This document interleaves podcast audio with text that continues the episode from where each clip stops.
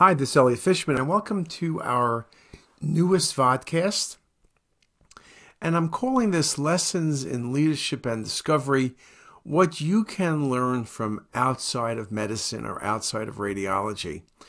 And I think it's really important to really have a broad perspective of where you get your information. Um, I think all of us within radiology, within medicine in general, have a very closed loop of where we get information and get ideas. And I think I've seen many people write articles that you need to learn at least 50% of what you're learning, what you're reading from outside of your specialty. So we need to be not just outside of radiology, but outside of medicine. And to quote Marcus Aurelius from way back when, the happiness of your life depends upon the quality of your thoughts. So we need great thoughts. Now, a number of years ago, about nine years ago to be exact, we were trying to figure out a way of improving our practice beyond simply saying we'll read the scans better, we'll do thinner sections, a faster injection rate, all of the usual things. But what we needed to do is get a broader spectrum of information. Now, we could get experts from inside radiology and medicine, get someone from Mayo Clinic or Cleveland Clinic or Stanford, and we do all those things as we do lectures on pancreas and liver and kidneys and the like. But you know, most of the time, if you listen to so called experts, they simply say what you already know, or they simply say things they don't do themselves. What we decided to do was to get experts outside of radiology and outside of medicine. And the way we would find people is simply look at what people have done. We wanted successful people who were beyond medicine. We wanted people who were in different disciplines and different industries, all outside of radiology, and let them tell us what they're thinking, what they're doing, and their plans. And perhaps we could learn from them. We started this in 2014 and it was somewhat of a surprise that we did at this conversation series. We'd have people come to Hopkins, spend a day with me. They would then lecture at five o'clock, do about a 40, 45 minute lecture, and then do Q&A. And it's amazing the people we got. You can see from Bill Phillips, who was in charge of men's health at that point, to Paul Greenberg, who's a CEO of multiple different companies uh, since then, but he was at the top of his game even then. Cindy Wolf, who runs the uh, best restaurant in Baltimore in 2014 and 2023. Eric Becker, who with his brother founded the Sylvan Learning Center when he was still in high school and has done many things. Now is at Crescent Financial, but before was at Sterling Partners, which he had founded with his brother.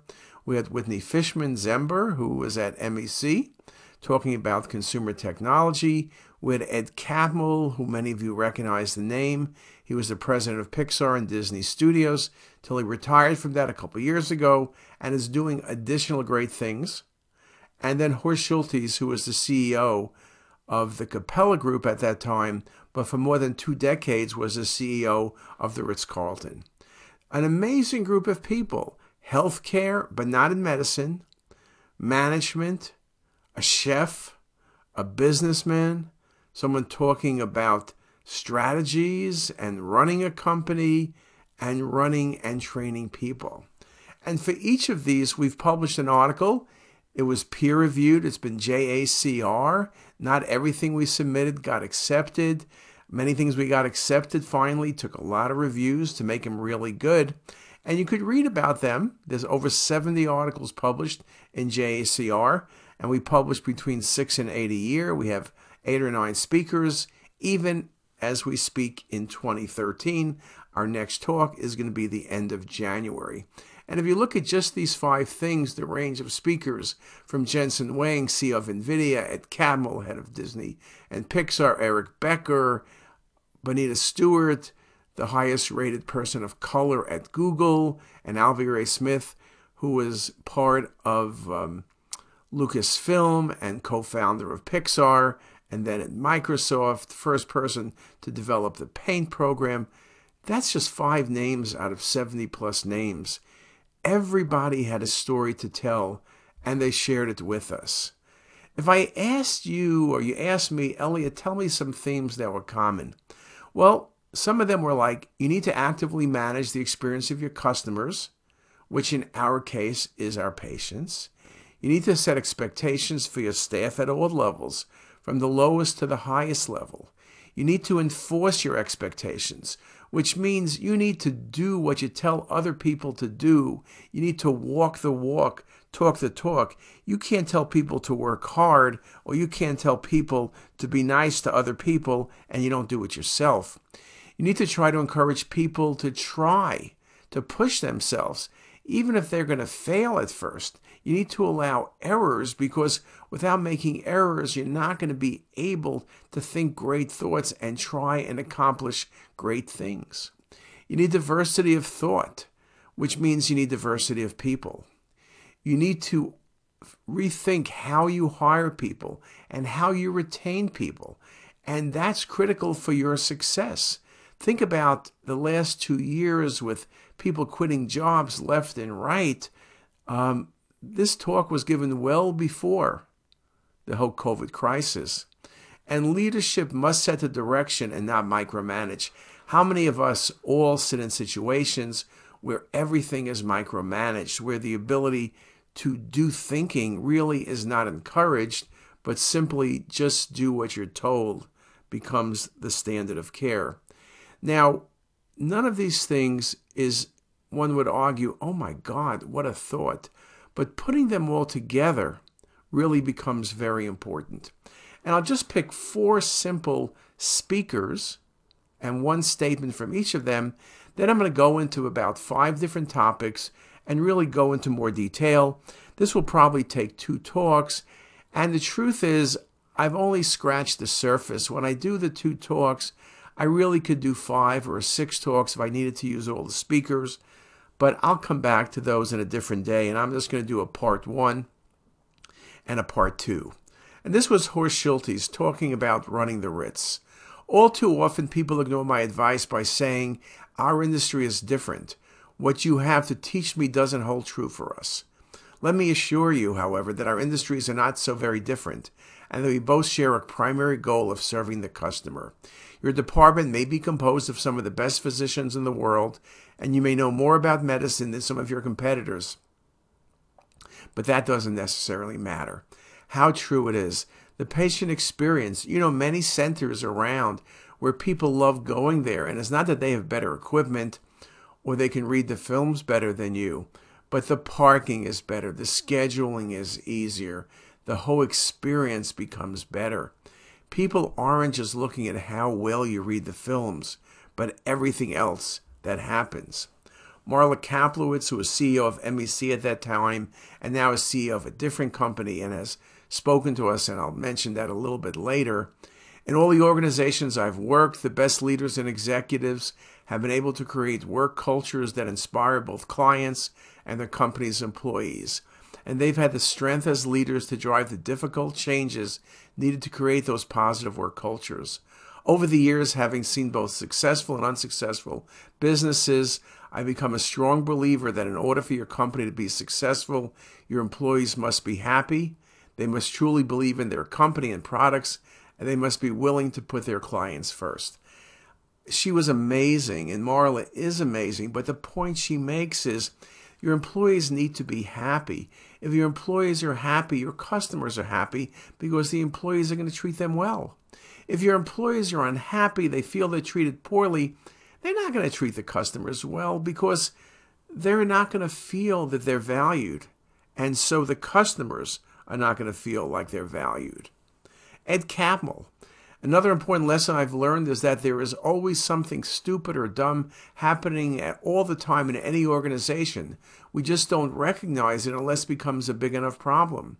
As you get higher in the organization, you see fewer and fewer of the problems, and frankly, the interconnections and relationships in a big company are so numerous and complex that no leader can completely understand or grasp them in any real way.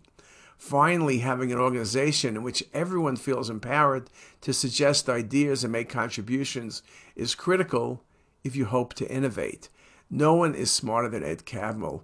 His book, Creativity, really tells you He speaks about how the fact is you want to make certain that if you have a meeting that there's more truth in the room than in the hallway. How often is it you sit in a meeting and everyone says, "Oh yeah, great idea. Let's do this. Let's do this." Meeting's over, people walk in the hallway and say, "Oh my god, that's the stupidest thing I've ever heard." The people are a bunch of idiots will never be successful. Again, you need to be thinking about reality and you need to find out what the employees are thinking. You need to work with them, not against them. Brian King, who is in charge of customer experience for Marriott, with the recent acceleration in technological change, it's imperative that companies be nimble and quickly react to embrace transformational changes. In the end, all of us want to serve our guests or our patients with the utmost care, and we need to anticipate their needs in order to accomplish that. With the rapidly changing landscape in digital technology, both the hospitality and the healthcare industries need to take bold steps to make technology an integral part of why our guests or patients choose us. That was five years ago. Think about that. Brian's been back since then and hope will come back soon. But he's making the point that things need to change. Marriott, the Ritz, they know how to do things, but how things worked 10 years ago is not today. The expectations of people change. How people want to see things, how people want to get their bills, how they want to be greeted, what they expect at a hotel. It's changed. And the same thing at the hospital. The patients, this is not Marcus Welby, where in the old days Marcus Welby would have the patient's interest at heart, obviously, and he was a wonderful doctor on TV. But it was, hey, I'm Marcus Welby. Here's what you need to do. And the patient would listen. Now the patient is going to ask you questions before they see the oncologist or the surgeon or the cardiologist or the radiologist. They've already gone online and Googled the question. They know lots of things. They may know more than you know.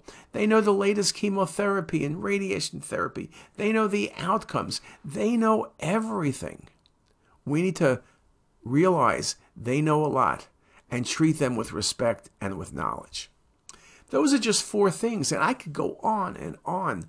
But let me just break it up into a few different topics and just pick a few different speakers under each topic. Again, with 70 plus speakers, it's impossible. So I just chose some of the people, but I promise you I will be back with the other people. Now let's look at leadership. Bill Brody, Bill was my chairman of radiology in the late 80s, went to Minnesota, came back as the president of Hopkins, left Hopkins after more than a dozen years to run the Salk Institute. All the way, Bill was a radiologist, an entrepreneur, a visionary. Bill came and spoke to us about mistakes. Leadership is a vague term, but it's readily apparent to everyone when it is absent. There always comes a time when there is a true test for an organization, and you then know who is a true leader. Leadership styles range from Attila the Hun to a consensus maker like Gandhi, and each style can be successful or a failure depending on the individual environment. Management guru Peter Drucker once said something like the three most charismatic leaders in the 20th century were Hitler, Stalin, and Mao. The problem was not bad charisma, it was a bad mission. And so, leadership, you need charisma, but you need a mission. You need the right mission. Admittedly, I don't have the perfect answer to this dilemma, but I will say that my experience have taught me one lesson never hire second best. If you can't find the optimal candidate, just restart your search. Don't settle for second best. Dr. Brody also said taking the time to listen to your people is critical, especially for someone like me who is used to making quick decisions. Soon after taking my first leadership position, I quickly realized that I needed to be the last person to spoke at a meeting rather than the first. An effective leader needs to hear both sides of an issue before making a proper decision. Dr. Brody also went on to say that the perfect leader is a person who's needed by the company more than he or she needs the company's job. Be willing to make unpopular decisions that might even cost you your job if it's the right thing to do. Dr. Brody's point is you need to do the right thing. Don't do the thing that's easiest. Most people will do the thing that's easiest. They'll simply step in line.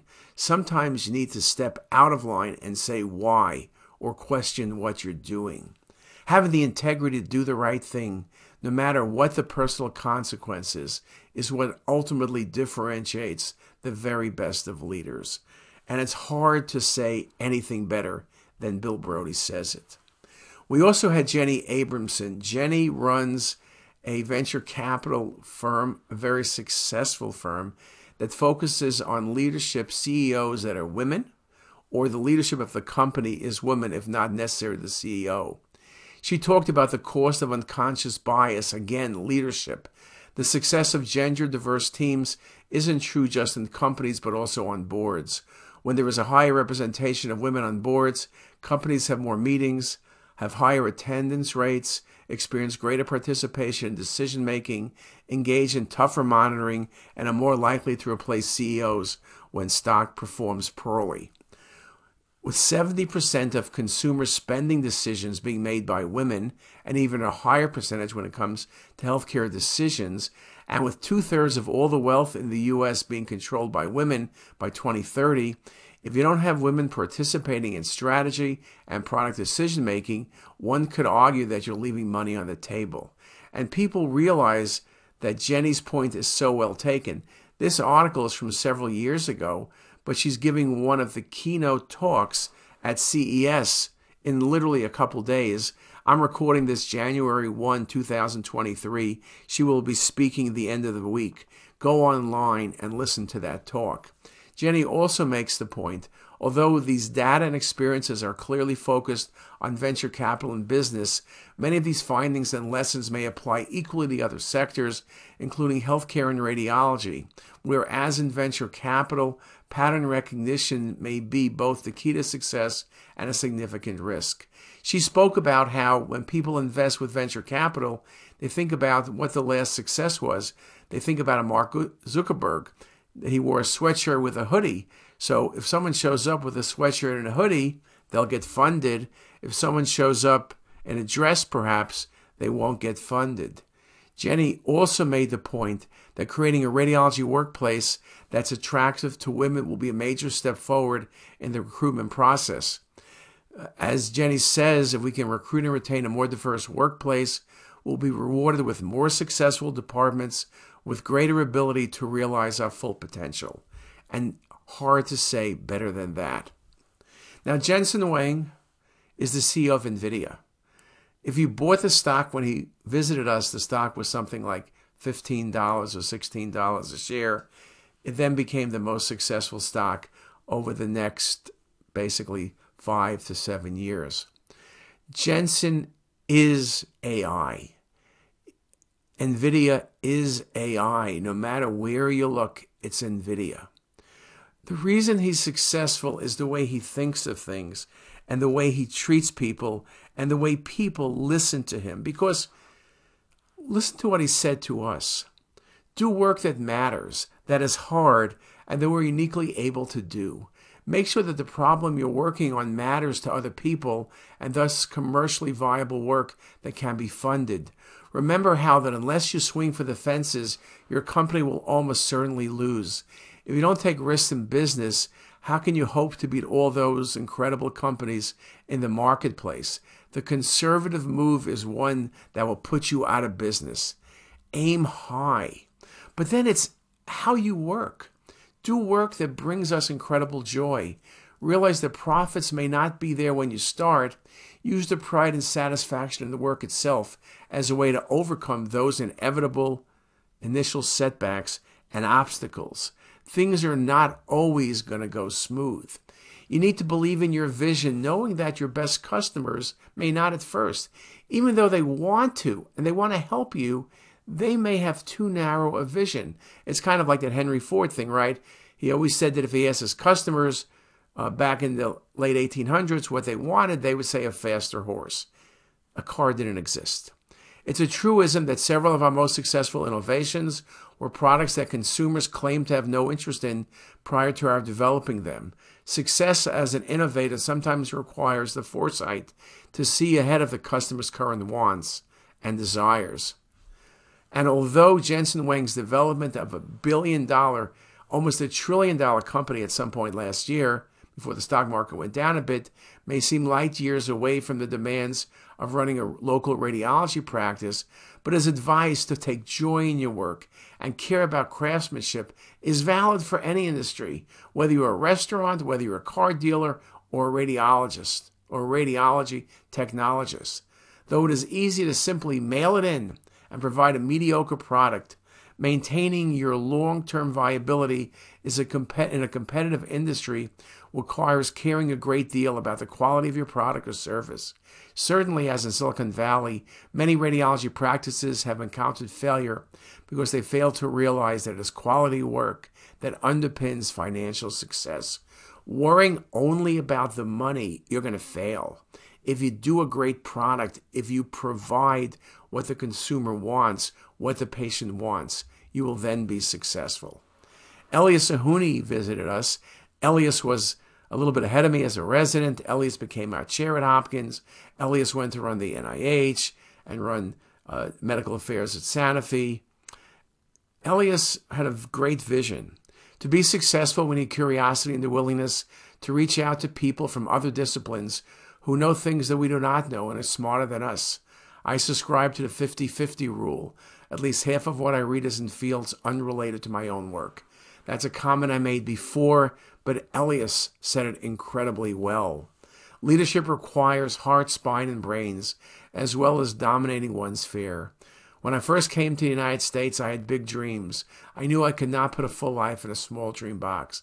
The ability of this country to attract the best is what makes America great. Elias went on to say for radiology to flourish in the world of precision medicine, our specialty must reach out and collaborate with other disciplines. Remaining sheltered in our imaging silo could hamper success.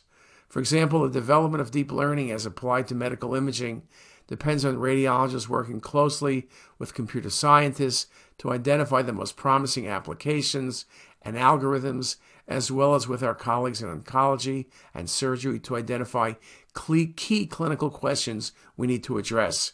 And that was Elias' talk from five years ago. More recently, we had Alvy Ray Smith about vision. In medicine and radiology, we're too focused on the short term to care for an individual patient, to get through a day, or to survive the challenges of the fiscal year. We need to dream big and set long term, five or 10 year plans to pursue projects that we feel passionate about and that we have the commitment to follow through. You need to do today, but think also about tomorrow. Alvy made the point that a number of years ago we approached this when he was at Pixar by a Japanese company to make the first digital movie at Lucasfilm based on the story of a monkey character in the journey to the West. After running the numbers, however, I knew that given Moore's law, now broadly understood to mean that technology progress results in doubling of computer speed every two years, the technology was not ready. We needed five more years before we could make their request a reality. To understand Moore's law in computer graphics, we first needed to understand the pixel, and to do that, we needed to travel back to 19th century France. Again, this whole idea about planning and thinking. Time is everything. Ed Catmull, again, Alvy's partner at Pixar in the beginning, even worse, although I had established an open door policy, I was told that the production staff had felt hesitant to voice their concerns because they didn't want to be seen as going over the head of their co-workers. From that time on, my policy at Pixar has been that anyone can have a voice and have an opinion to anyone else without worrying about consequences and reprimand. Only if we can hear everybody can we do our best work. Dr. Catmull's admonition about hidden aspects of an organization are very important. Radiologists may have a good sense of what's happening in the departmental reading room, as the majority of radiologists in the department perform at least some critical work. However, other facets of the department, including many patient centric aspects of radiology, such as scheduling an appointment, patient parking, checking in with the receptionist in the waiting room, having an IV line placed by a nurse, or requesting one scan's results, are all somewhat obscure in the minds of most radiologists, but are critical in the patient experience. Again, going back to Marla, the point is, I've become a strong believer that in order for your company to be successful, your employees must be happy. So think about it. All of the speakers, each of them talk about the employees, the ability to speak up, the ability to set a mission, the ability to understand that what we do today is important, but we need to be thinking about what we need to do. We need to treat people well. We need to talk about the long term sustainability. If you only worry about today, you're not going to be able to be around or be successful in five years. The companies that work and worry about today, but also equally worry about tomorrow, where they're going, how to train people, all of those things become super, super critical. Now, when we talk about leadership, Keith Grossman, who's been at many companies, including Time Magazine, where he was the editor, has also important things to say. But I'm looking at the time, so let's do this. Let's come back in a few minutes and we'll hear what Keith has to say. And with that, see you in a little bit.